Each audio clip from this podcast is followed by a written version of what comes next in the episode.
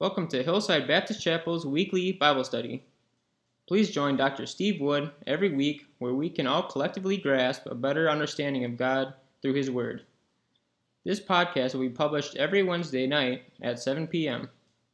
Contact information is as follows Dr. Steve Wood, Pastor, phone or message at 6438 6541, email at steverwood 002 at gmail.com.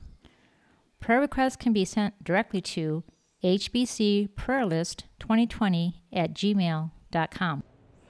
Good evening, Hillside Church family and guests. We're glad that you're with us tonight for our Wednesday evening podcast and thankful that you're listening to the program tonight. And it's my prayer that there will be blessings for you because of it. We're going to continue our study through the book of Jeremiah, and we're going to be looking at chapter 21 tonight. I'll be reading verses 1 through 10. Jeremiah chapter 21, verses 1 through 10. And we're looking at the subject of false faith. False faith. Huh, what could be a false faith in Jeremiah's day? Well, this is what the Word of God says in Jeremiah chapter 21, beginning with verse 1. This is the word that came to Jeremiah from the Lord when King Zedekiah sent Pashhur, son of Malchijah, and the priest Zephaniah, son of Maaseiah, to Jeremiah, asking, Ask the Lord on our behalf, since Nebuchadnezzar, king of Babylon, is making war against us. Perhaps the Lord will perform for us something like all his past wonderful works, so that Nebuchadnezzar will withdraw from us.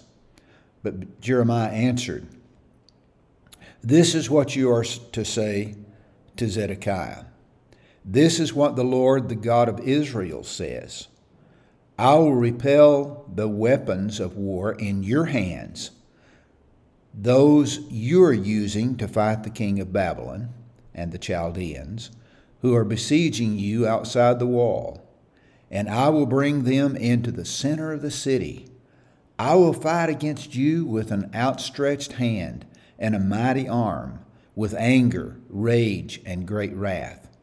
I will strike the residents of the city, both men and beast. They will die in a great plague. Afterwards, this is the Lord's declaration. King Zedekiah of Judah, his officials, and the people, those in this city who survive the plague, the sword, and the famine, I will hand over to King Nebuchadnezzar of Babylon, to their enemies, yes, to those who want to take their lives he will put them to the sword. He won't spare them or show pity or compassion. But you must say to this people, This is what the Lord says Look, I am presenting to you the way of life and the way of death. Whoever stays in this city will die by the sword, famine, and plague. But whoever goes out and surrenders to the Chaldeans, who are besieging you will live and will retain his life like the spoils of war. For I have turned against this city to bring disaster and not good. This is the Lord's declaration. I will be it will be handed over to the king of Babylon who will burn it down. Father, we know that these are sad words that were delivered by Jeremiah to the people, to the king especially. And Father, help us as we analyze this tonight that we might understand what was going on, that we might see what was taking place in the city of Jerusalem. And Father, I pray that you would help us, that we might understand some of these things that would be beneficial to us in our day and time, and that we might not be rebellious of what you want to do in our lives. I ask your blessings on those that are listening, and we ask it in Jesus' name. Amen. I'd like to take you back for just a few moments to uh, the first church in Jerusalem. We find there that believers were sharing whatever they had to meet one another's needs. Barnabas had sold some property and gave the money to the apostles to distribute. Notice the, uh, noticing the praise he received, Ananias and his wife Sapphira decided to do the same, almost. You see what they did? They gave part of the money that they received from sale of property, but they kept back the rest. And they told the church and the apostles that they had given all of it. Because they lied to God, they were both punished with death. This is found in Acts chapter 4, verses 32 through chapter 5, verse 11. God hates hypocrisy. Ananias and Sapphira pretended to be generous, but were not. Similarly, King Zedekiah appeared to be full of faith, but he wasn't. He had a false faith. He rebelled against Babylon in 588 BC, and he incurred the wrath that Babylon could bring against them. You see, he came to uh, Jeremiah expressing full faith in God, but he wasn't putting his faith in God. You see, he had rebelled against Babylon as he was encouraged to do so by Egypt. And we find that Nebuchadnezzar came with his army, camped on the outside of the walls of Jerusalem, and besieged that city for a good period of time we find that Zedekiah sent his emissaries to the prophet, and he, they were expressing hope in God's past wonderful works. Did you notice those words? So that they could have victory over Nebuchadnezzar. This is found in verses 1 and 2. Weren't these steps of faith? No. You see, this was his idea, Zedekiah's idea, not God's. There'd been no change in the king's heart in response to any of the messages that Jeremiah had brought. He should have repented. He should have turned to God, but he didn't. Therefore, there was no change in God's answer. Judah would still be conquered by Babylon, verses 3 through 7 tells us. There would be plague, famine, total military defeat. Even worse, it would be as if God Himself were fighting against them. Ironically, Zedekiah's name means the Lord is my righteousness. But he didn't live up to it. As a group, the political leaders were primarily to blame for the coming judgment, or the judgment that was upon them right then. This passage contains Yahweh's response to Zedekiah, and this was during the last part of the siege in 587 BC when he sent this inquiry to Jeremiah. And he asked Jeremiah to intercede for them before Yahweh. Zedekiah's request was that Jeremiah, as the one whose prophecies had proved correct, would inquire on their behalf of Yahweh with the hope that he will deal with them according to all his past wonderful works and would be the Savior of Israel or Judah as in the past. The expression that Nebuchadnezzar with, will withdraw from us simply signifies that they were hoping he might stop the siege of Jerusalem. That was their hope. By the way, this is the first mention of the name Nebuchadnezzar in the book of Jeremiah, even though he had been around for a while. Nebuchadnezzar had besieged Jerusalem, which yielded to him in 597 BC when Jehoiakim was replaced on the throne by Jehoiachin. That was when Jehoiachin was carried off to Babylon, with Zedekiah being appointed to the throne by Nebuchadnezzar. But now Zedekiah had also rebelled, as I said, encouraged by the Egyptians, and against the advice that Jeremiah had given. And this was why Nebuchadnezzar was once more at the gates of Jerusalem. Yahweh's sad message was that not only would he help not help them, but rather than making them victorious, he would turn their weapons against them.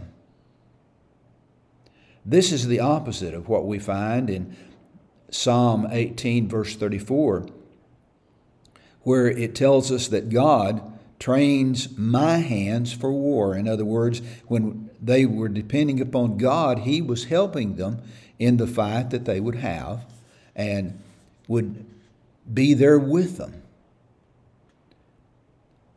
In this particular instance, we find that He would, in fact, turn their own weapons against themselves or at least render them useless so that they would not be successful in their defense of the city. This is perhaps a hint here of conflicts within the city as arguments arose as to whether they should surrender or not, whether they should yield to Nebuchadnezzar or continue the fight. It's made clear that this stay at this stage, Nebuchadnezzar and his Chaldean or Babylonian army were outside the walls. They were seeking to break the walls down. Yahweh declared that he himself would be fighting against Jerusalem with all his power and might, with, as he says, an outstretched hand and a mighty arm. For his anger, his rage, and his great wrath were leveled at Jerusalem. The three words are very expressive. Once starvation and pestilence had done their worst, struggle would all prove to be in vain the end would come. Those who remained after the pestilence and famine and the sword would be delivered into the hands of Nebuchadnezzar. Their enemy would take control. Those who sought the lives of the Israelites would be their masters. These words are deliberate parallel with Moses' words in Deuteronomy 30, verses 15 through 19, where he said, See today, I have set before you life and prosperity, death and adversity. But it needs to be noted that there's no mention of good. Here it was literally stark choice between living and dying. He was not offering a life of well being, but simply the stark possibility of survival for those who would survive the Chaldeans and surrender to them before it was too late. Now, as they looked at the Chaldeans taking over, them being defeated by the Chaldeans, I'm sure that they were thinking the worst. That they would be imprisoned, they would have uh, to serve the Chaldeans as slaves. But we find that as they actually went to Babylon, life wasn't too bad. But let's get back to our story that we're reading about tonight. God was presenting before them the way of life and the way of death, verse 8 says. Jeremiah presented the king with this familiar choice. They could listen and live, or not listen and die. If they believed God, they should surrender to the Babylonians and save many lives. If not, they could keep fighting and pay the price. It's safe to say that many people who call themselves Christians today are not following the true gospel, the Word of God. With God on our side, it let, let's pray for revival today for our church, for our nation. If we have ever looked at someone and thought that they were ruled by the devil, you might be right. This was what was happening with Zedekiah. You see, he wasn't ruled by God, he wasn't trusting in God, but he was wanting his own way.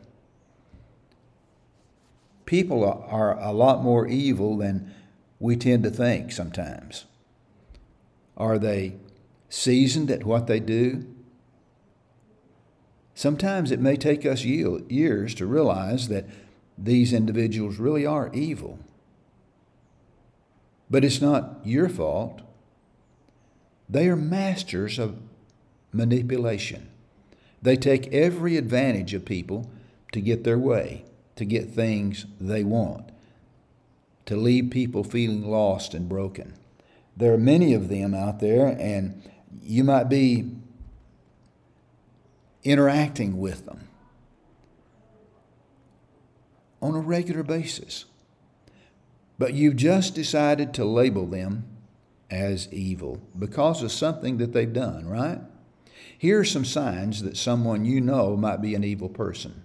Take a hard look at ourselves, and we need to see if we're talking about us. If so, we need to ask the wonderful counselor to help us deal with this in our own lives and turn to Him. Do we enjoy watching other people in pain? If individuals laugh at someone who has, uh, is suffering and are going through trouble, no one should look down on someone as they have pain and gain pleasure for themselves. I can't imagine this, can you?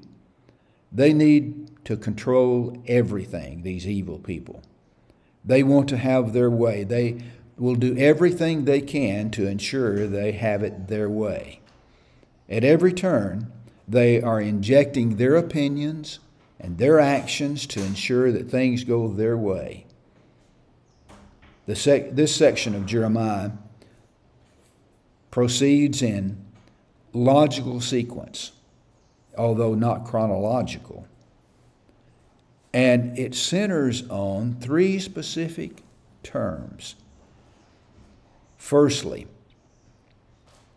on the fact that all hope for Judah in the short term has now gone. Secondly, that the promises of the false prophets suggesting that the current sons of David are going to be restored to the throne are false, invalid. And thirdly, that while final blessing is coming someday,